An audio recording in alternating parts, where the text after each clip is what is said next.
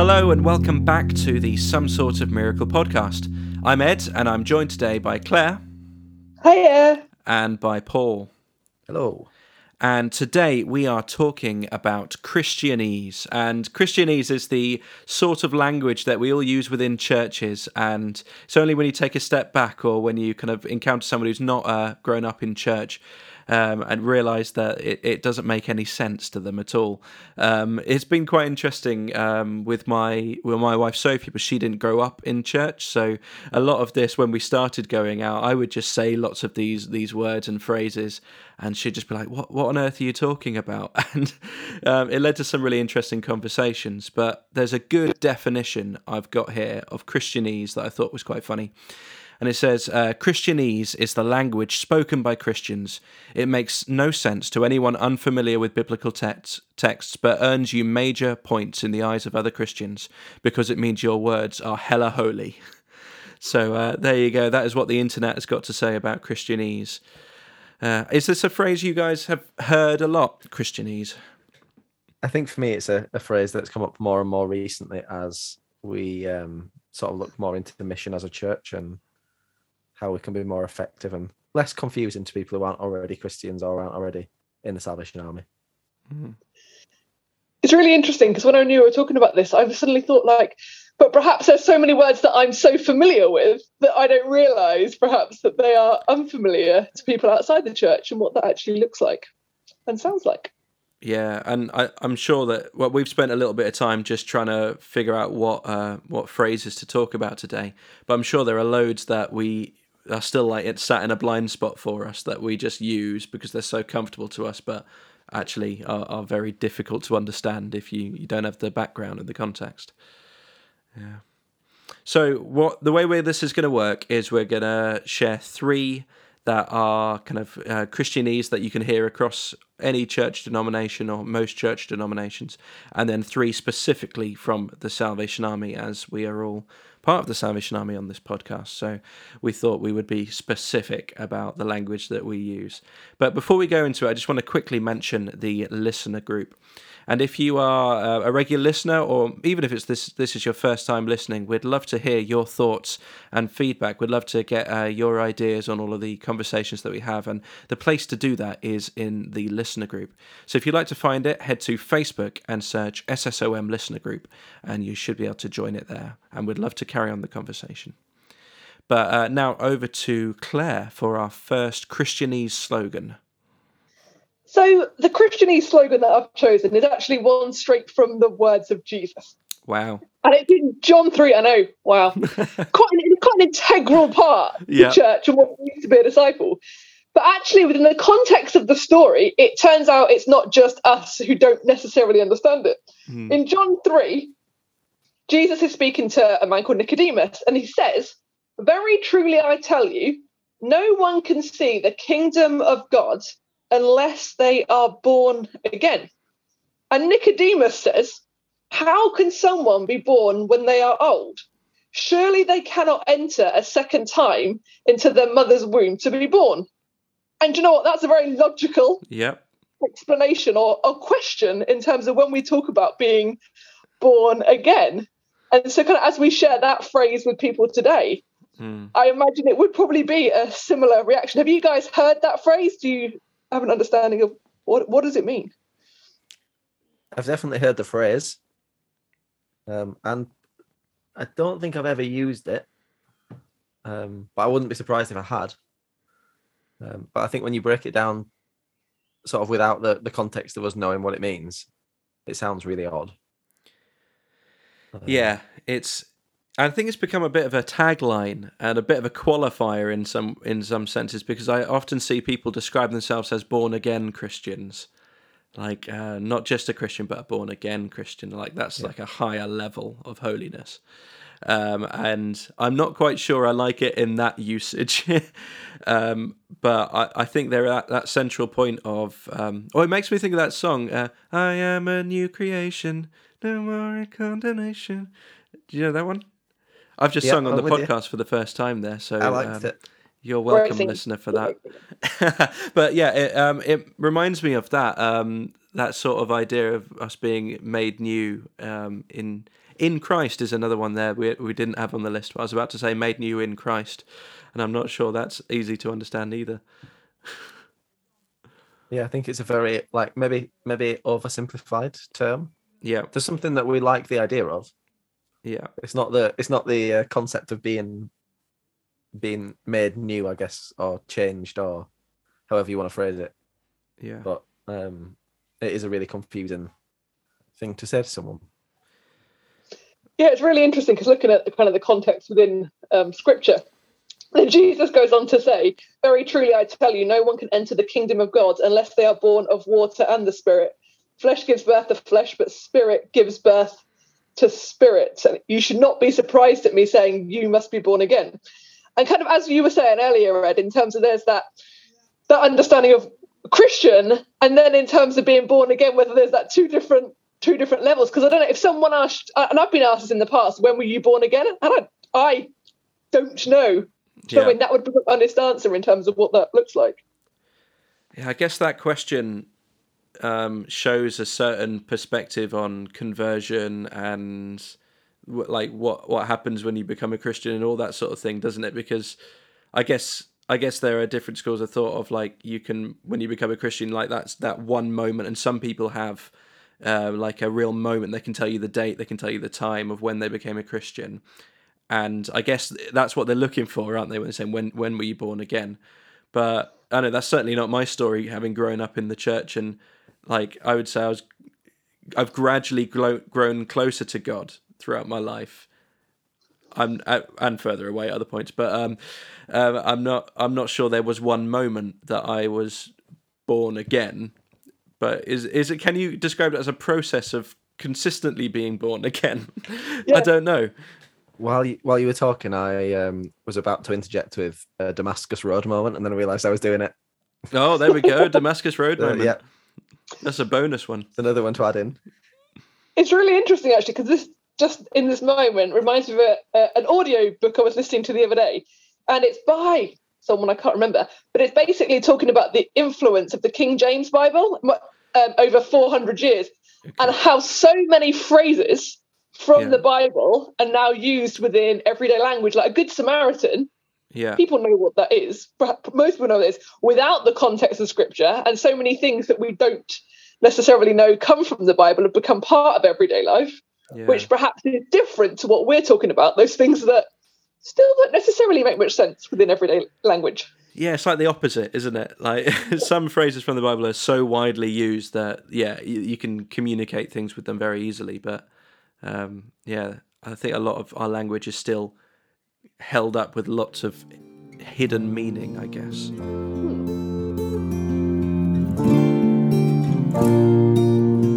Okay, so our next one uh, is me, and it's fellowship, quite simply. And I find this one funny because um, I, I remember growing up, I was like all about wanting more fellowship stuff at church. Like we had like a divisional youth fellowship. We had um, like uh, I wanted more youth fellowships at our church and all that sort of stuff. And really, what I was wanting to do was just hang out with friends. and I felt like that wasn't a good enough reason until I had a churchy word to put to that. like it's almost like we need a, we need a churchy word to justify wanting to just be with each other.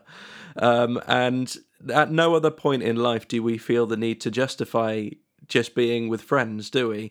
But at church, we need to give it this sort of higher status of fellowship. Like what what I I just don't quite understand. Like as in our language, in the wider world, we just never use that at all. But as soon as we get into church, it feel, like everything needs to be justified with this word fellowship. If we just want to hang out and be with people. Do you know it's really interesting because at, at my Salvation Army church, we've kind of rebranded or merged two different activities Okay. and we've called it fun and fellowship. Hmm. And we literally had this conversation about what does fellowship mean to anyone without it. But it was alliteration, so we had to go with it anyway. Well, yeah, absolutely. So And it does carry a lot of meaning, I guess, um, like especially for for people in the church, because you see fellowship on something, you know you're going to get to have a cup of tea and a natter. it's going to be cake. Yeah, That's what it means. I think the uh, the way that sort of you approached explaining what that means says quite a lot about probably what's wrong with the church that we need to have an excuse to spend time with each other. yeah, Um, and the way to do that is to invent a a cool name for something and make it an event, Absolutely. Yeah. and not just spend some time with someone. But we need to have a name for it, and that name needs to be vague enough to not really know what it is. Yeah. And it's interesting because just thinking about that in terms of fellowship, don't you just think the image comes to your mind that it's kind of that cringy, socially awkward friendships? Do you know what I mean? In terms of, in terms of it's, oh, I'm just sorry about it's not like enforced you're going to socialize with these people you wouldn't necessarily choose to socialize with. Yeah. Yeah. And what is what are the bounds of a fellowship? Like, can you can you play games when you're at a fellowship? Or is a fellowship literally just for standing and talking to someone, or sitting and talking to someone? Can sports be involved? I I don't I don't oh I think sports I'd draw the line there, but games I don't know. I mean we would call it we we call that sort of thing a social, but even that I think is well I guess you're just trying to come up with a name to communicate stuff to people, aren't you? Um, but it all feels like it's just I don't know what I'm saying here, but it all feels like it's just a bit over the top for meeting up and hanging out. I think it might be that church over the years has looked down on people not doing something with their time, Yeah, or at least not doing something meaningful, like that you can quantify. yeah, So if you're not going out and preaching on the streets or teaching someone how to play a musical instrument or collecting money for like for charity or something, then you're not doing anything worthwhile. So we need to think of a name to make ourselves feel better about wanting to just spend time talking to people. Hmm. And it's interesting because perhaps fellowship in itself, the actual meaning of that word, is okay. It's how we've then Yeah. changed it. That makes sense to what fellowship means. Yeah, I, I think the actual word itself is is pretty it's pretty bang on, but it's just weird that this isn't a word used in wider in, in the world at all, really, outside of church or Lord of the Rings titles. Um, I've just been the Lord of the Rings fellowship of the Ring. I saw Paul le- leaning towards the mic, and I thought I'd Beating jump by ahead. seconds. Um, but yeah,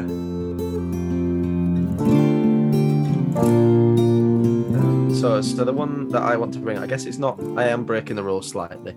Ooh, Um, I would say it's still Christianese, but um, it's the, just the different names for the clergy in the church, right. which I think when you're trying to, especially describing to people who aren't Christians, uh, but sometimes also to different denominations, the few times that we actually, you know, like join with other churches, as crazy as that sounds. But um, I'm just going to read a few priest, curate, preacher, reverend, parson, deacon, chaplain, archbishop, rabbi, abbot, monk, presbyter, friar, elder, officer. yeah, Um, I I don't know what some of the I have missed missed ones out because I've never heard of them before. Um, and if I'm struggling as a Sure. lifelong Christian, yeah. it's a worry.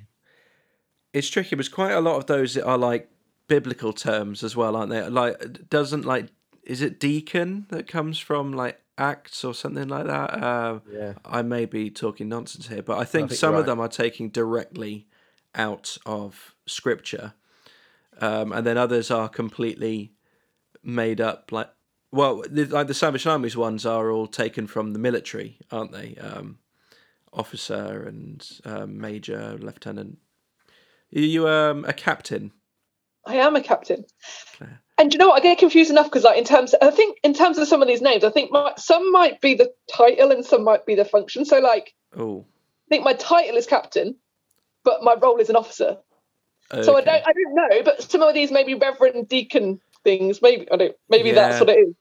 One's function, one's That sounds right. title. How often do you use your title? Just out of interest. Do I use my title? Yeah. Uh, uh, no. Do okay. you like to be called Captain Wybrow? There was a moment recently when someone asked if I was Miss or Mi- or Mrs. And that was the point I was like, Captain. Captain. Yeah. that moment I was like, Captain. Um, but it's better than Lieutenant because I can spell Captain. Yeah, Lieutenant. That's makes tricky, sense. isn't Always progress. it? Um, I have done a quick Google of deacon. oh, As though I- excellent. You know, might have prepped before doing this. But Yeah. Um, deacon comes from the Greek word mean uh, diakonos, which means servant or minister. Okay. So it does mean something, but in a different language, which I feel like kind of Yeah. Yeah. accentuates the point. And I really like servant minister. Uh, they're kind of put together there, so there there's all this like this depth of meaning behind the words that are used that is great when you know it. um, but yeah, it's where's that line between making our language really accessible and like upfront for everyone to to to know, but also holding on to some of the depth and history and tradition as well. I don't know how we find that. It's funny actually because I'm thinking like on my emails, like I always just sign it as Claire, Yeah. but beneath I do have it as Captain Claire Wybrow, as if that Yeah. corps officer, as Yeah. if that's going to make a difference to my authority. But I, I, in some scenarios, that'll be really helpful, won't it? Um, to have to use your title and make people like kind of understand instantly. Oh, yeah, you do represent the Salvation Army. You do have this position. Is Yeah. yeah, Because even with that, it's interesting because in some like forms, I do, I do references or whatever. I put corps officer slash church leader because, and we'll come on to this later. But in terms of the Salvation Army terminology, is even more exclusive perhaps than church terminology. Yeah, yeah, I think it is, but often I find so I work for people who are listening and, and don't know what I do. I work in a Christian charity that is cross denominational. Um, and we, I, I find so many people stutter at the point where they're gonna say what their priest is called, and have to think of what's the what's the normal word for priest because I would normally call them deacon or like yeah, yeah. officer, for example. I do it all the time because I have to think: do people actually know what I'm going to talk about? And I'm talking to other Christians, yeah. and I have to think about what that means. So when I'm speaking to people who aren't Christians about church, I never know what to say when I'm talking about the person who's in charge Mm. because I want to use a word that they're going to relate to, but I can't do that because I have no idea what they're going to relate to because we use so many different words for it. Yeah, like I would always say, like when someone asks what do you do, I'm always like, oh, like salvation officer, like a vicar is always the Yeah, always the one I go to because I think that's probably the one pi- one thing that people know, even if it is just from the Vicar of Dibley, yep. who I model myself on, obviously. Yeah, I think that it's interesting you talk about that process of translation that goes on in your head as you talk to people, because I think that's quite a healthy thing as well. Because we're always going to find ourselves in situations where we encounter people who come from different backgrounds to us or different places to us, and like even things outside of church that we would so naturally talk about. Sometimes we do need to go through that layer, that filter layer of translation um, for talking across cultural gaps and i guess this is just one of those so maybe what we need to get better at is translation rather than um, rewriting our own language as well. I don't know. It's a good point, and I mean it's well evidenced by the stories Jesus told. He told different stories for different cultures to make his points clear. yeah and i was i was blown away. I did a bible study this week on um on uh, disability and how jesus encounters people with disabilities.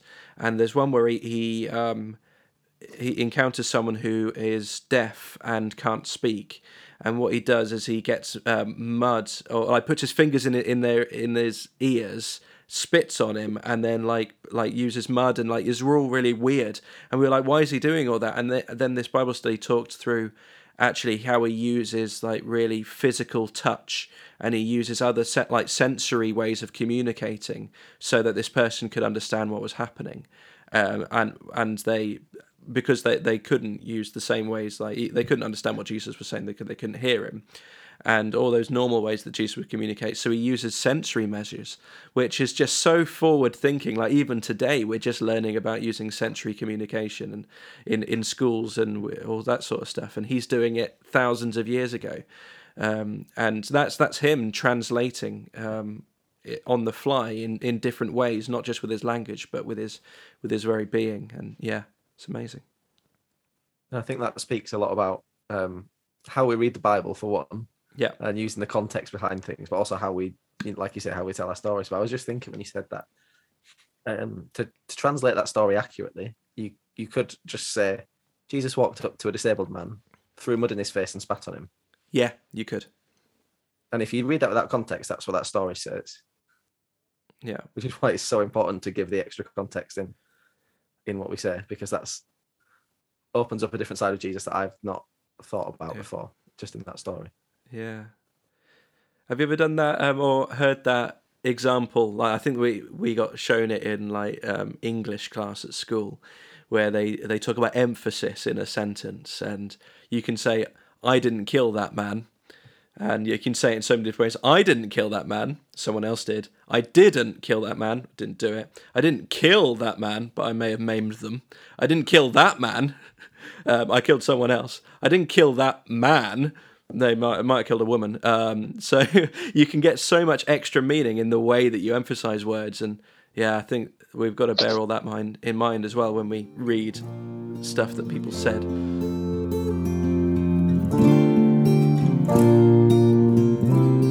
I think we've gone probably slightly off topic. there, Incredibly off topic. I can take most of the blame for that. I'm happy to do that. Um, but the second set of uh, points we had was in um, Salvation Army terminology and phrases that we find um, interesting. Yeah, and I've got the first one uh, from this set, and it kind of follows on nicely from uh, Paul talking about different names for clergy, and it's about acronyms, and this is very Salvation Army. And Paul pointed out it's kind of it is uh, in other denominations as well, or in other Christian organisations, um, but yeah, we use acronyms everywhere. Uh, we've got a DC, we've got a DLLD, we've got COs, we've got DYSs. Yeah, we've got so many different positions in, in acronyms, and uh, it's really hard to keep track of. Yeah, well, that's just the like positions for like employees. Then you've got like Yeah. DHQ and THQ and IHQ, and uh, yeah, Yeah. there's there's a lot of different. You need like a whole glossary, Yeah, and then they just change them anyway, so you're none the wiser. yeah, it's true. So, do you find these things helpful? Like we're in general conversation within your work life, Claire, especially. Um, well, like the thing is, because we seem to have quite complicated names for anything, I guess the acronym is better than the alternative, which is the words which don't necessarily help the situation. yeah, Because it was in because I was I've been on a course like, a couple of weeks ago, and it was with a mixture of Salvation Army officers and employees. And one lady was a new employee to the Salvation Army, and having a conversation with her because I was talking about someone who used to be a DYO, and like that's a divisional youth officer. And she was like, "So is that an officer then?" And I was like, "Well, no, not really, but then."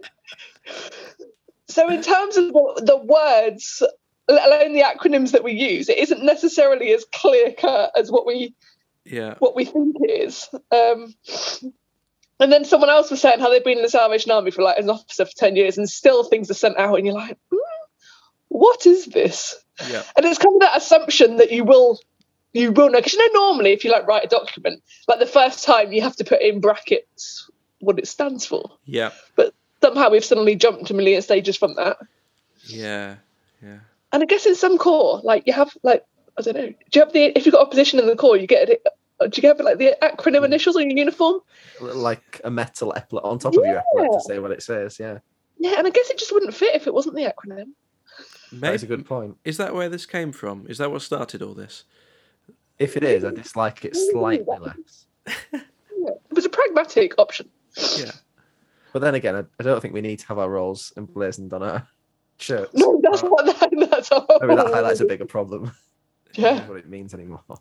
I guess you would hope with this language that this isn't front facing language. um, this is the sort of stuff that is used uh, for divisional headquarters, uh, DHQs, um, to communicate to corps and other centres, and it's kind of all the internal stuff and language to speed up conversation. I guess that's where you hope it would use, and other organisations will use acronyms in a similar way. I guess. I just remember when they introduced DRMs, which is divisional relationship managers, and I thought, you know, they're there to set up relationships. Turns out that's not true. No, but they do manage a lot of relationships as well, like in in a roundabout way. But as you say, in terms of in whatever context there are, whatever organization or business, or even go to different schools, you will, it is part of the culture or the language of an organization, of the government or whatever. Yeah. And I think perhaps it's recognizing when that's appropriate to use it Sure. and when it does exclude. Yeah.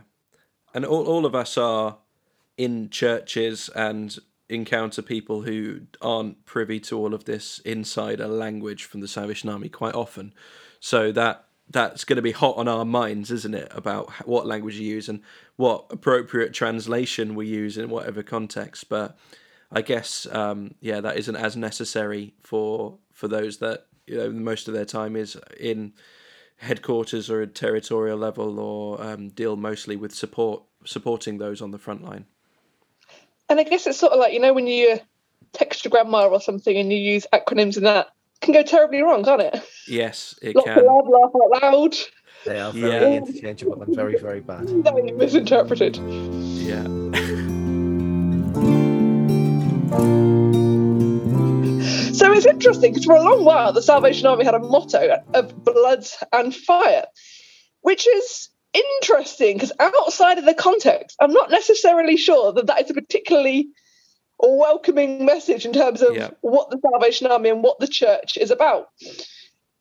And we kind of justify it's interesting actually because the Salvation Army recently did a whole identity rebranding thing. And in the document they produced, they recognized that blood and fire doesn't necessarily make sense in contemporary UK society, and we still we we might know that actually it's about the blood of Jesus and the fire of the Holy Spirit. But I remember when if I took friends along to church and at the front they've got this blood and fire, I always had to tell them it's you know what, like it's not Yeah. as scary as it sounds. yeah, yeah, But then when you have to justify something as kind of potentially threatening, or when it sounds threatening as that, you're like, hmm, does this do more harm than good? Don't know. yeah, So you go, absolutely. And and, and there was um, this uh, huge show, Game of Thrones, that was going around for a long time, and there were different houses in this show, and they all had different slogans. And the Targaryen house, which was like the in many senses the big bad house that had dragons and were all scary and feared across the land, their slogan was fire and blood. Or was it blood and fire? I get them. No, it's fire yeah. and blood. It was fire and blood, and ours is fi- um, blood and fire. And as soon as I saw that, I was like, "Oh dear, oh dear." I guess the hope is that anyone who comes into the Salvation Army now and sees that will think that we're big Game of Thrones fans. Yeah, Yeah, we might have redeemed that one. yeah. Which I'm not sure the Salvation Army as a whole would endorse.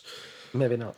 Um, yeah, I think it's just such a aggressive sound, like taken out of context. But I do wonder how many people have taken it without the context because the context isn't written down next to it. No. So if anyone comes, like you say, people come into a meeting, into a church for the first time and they see blood and fire written on the walls. Um, I, like as it, it makes me cringe now just thinking about that. Yeah. Yeah, But it's interesting also with that and the wider issue in terms of the Salvation Army. Whilst for generations we've relied on the fact that people know what the Salvation Army is, but actually even that phrase, that that the name of that, Hmm. what does that mean to people today?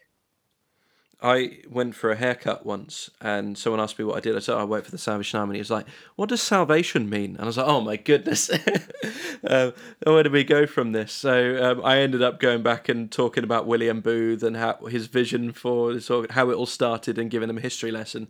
Um, 'cause I thought it was easier than uh, other routes of explaining, but perhaps I missed an opportunity there. Um, one of one of the things I like about the whole fire and blood thing, or blood and fire, I've got myself mixed up now. Blood and fire um, is that it's it's almost it sounds quite violent at first, and I think that there's this whole undercurrent of the the story of Jesus and the cross, of him subverting violence, and like how um, everyone expected like this big warrior to come and free them from the Roman um, Empire, and that when the Messiah came, that it was going to be this, uh, I guess, violent person to throw off the oppressors, and he comes and completely is the opposite of that, and the cross is just like this central point of saying, actually, no, this isn't how kingdom of God operates. It's not operating through the sword, but through love, and um, the actually drawing there on on that fire and blood and that um, blood and fire and all that sort of um, imagery. Kind of, if you if you understand that, can highlight the way that the cross says something different about the nature of reality, and I think that's really powerful. But again, needs the explanation behind it for people to access that. yeah, as you say, it does it can open lots of really positive conversations. Yeah, yeah. When someone says, "What does blood and fire mean?" You can't hide behind anything. Like you have to tell the gospel Yeah. within that. And it's provocative, isn't it?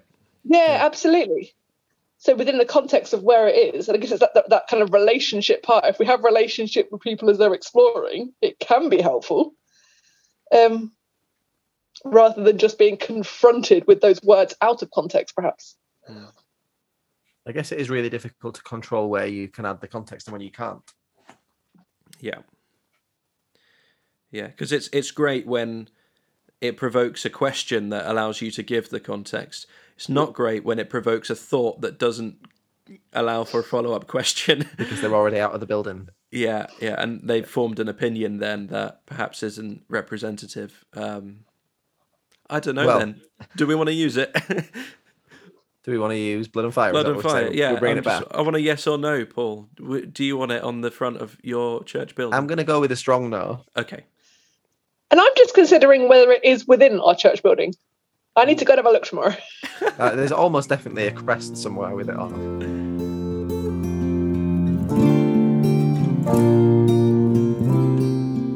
Um, yeah, so the last one on our list um, is Mercy Seat.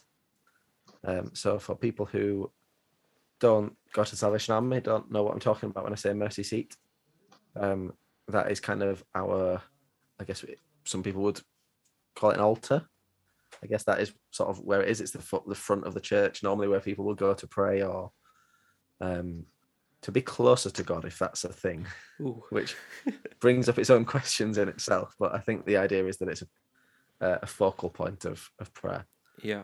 Um, but it's not a seat, and you can't sit on it, which irritates me quite a lot. As we found out when we were discussing this, I didn't realize quite how much it irritates me that it's a seat you can't sit on, and a seat that actually, if a child sits on because they don't know any better, they get told off more, more often than not.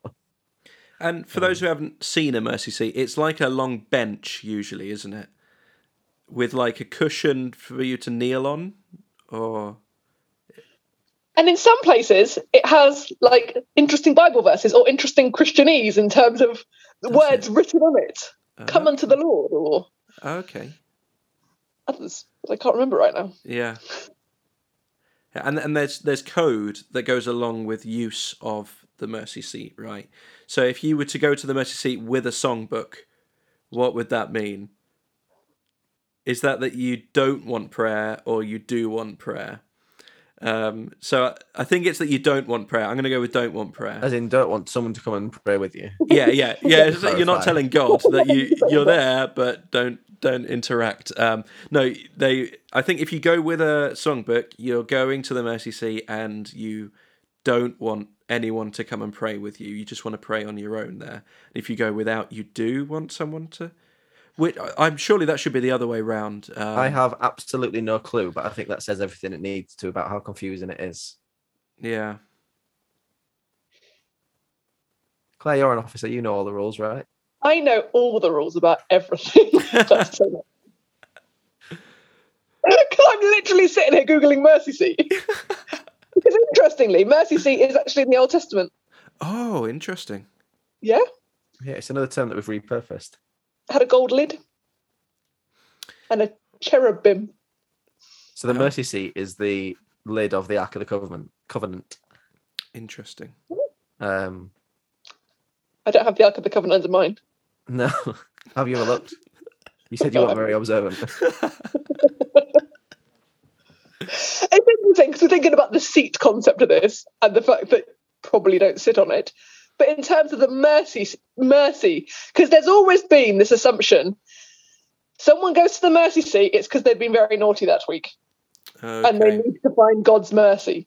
And it's interesting now because I remember even joking in the, la- in the last couple of weeks about like, oh, you've been in the mercy seat on Sunday. Because it Yeah. was that assumption that um, and like this is bad, but like speculative people, if someone went to the mercy seat in the past, it was like people were speculating, like, oh, what's going on, what's going on, and always that assumption that something is happening in someone's lives Yeah. rather than actually they feel compelled by God to go and be there or feel that that will help them in their relationship with God. Yeah. Because I guess the concept of mercy is intertwined with forgiveness. And we always all need forgiveness. Sure.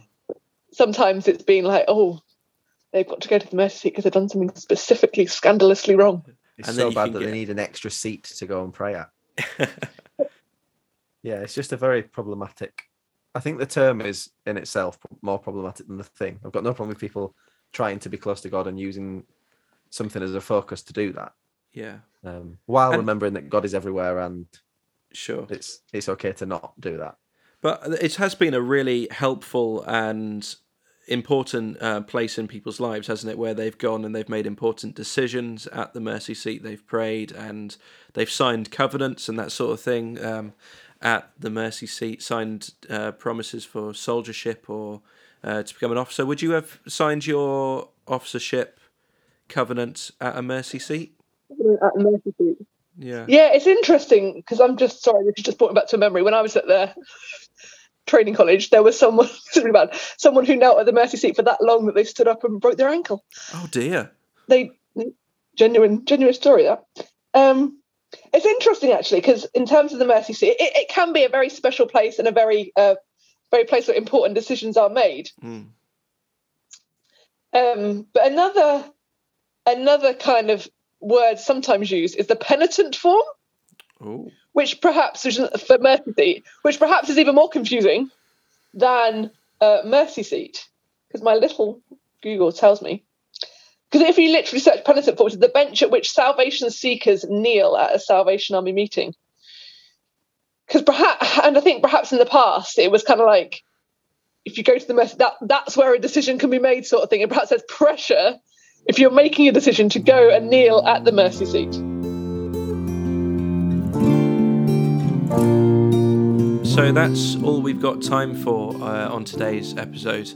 I really hope that you've enjoyed the conversation, and we'd love to hear uh, what Christianese phrases you love, love or loathe, and uh, what they mean. And yeah, we- we'd love to carry on that conversation in the listener group. And to find that, head to Facebook and search SSOM Listener Group, and we'll be there. But uh, until next time, be well.